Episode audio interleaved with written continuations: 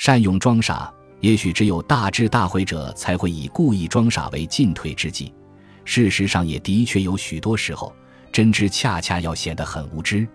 不能真的无知，但是可以装作无知。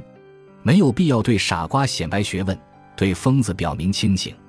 应该是对什么人就讲什么话，装傻不是真傻，犯傻才是真傻。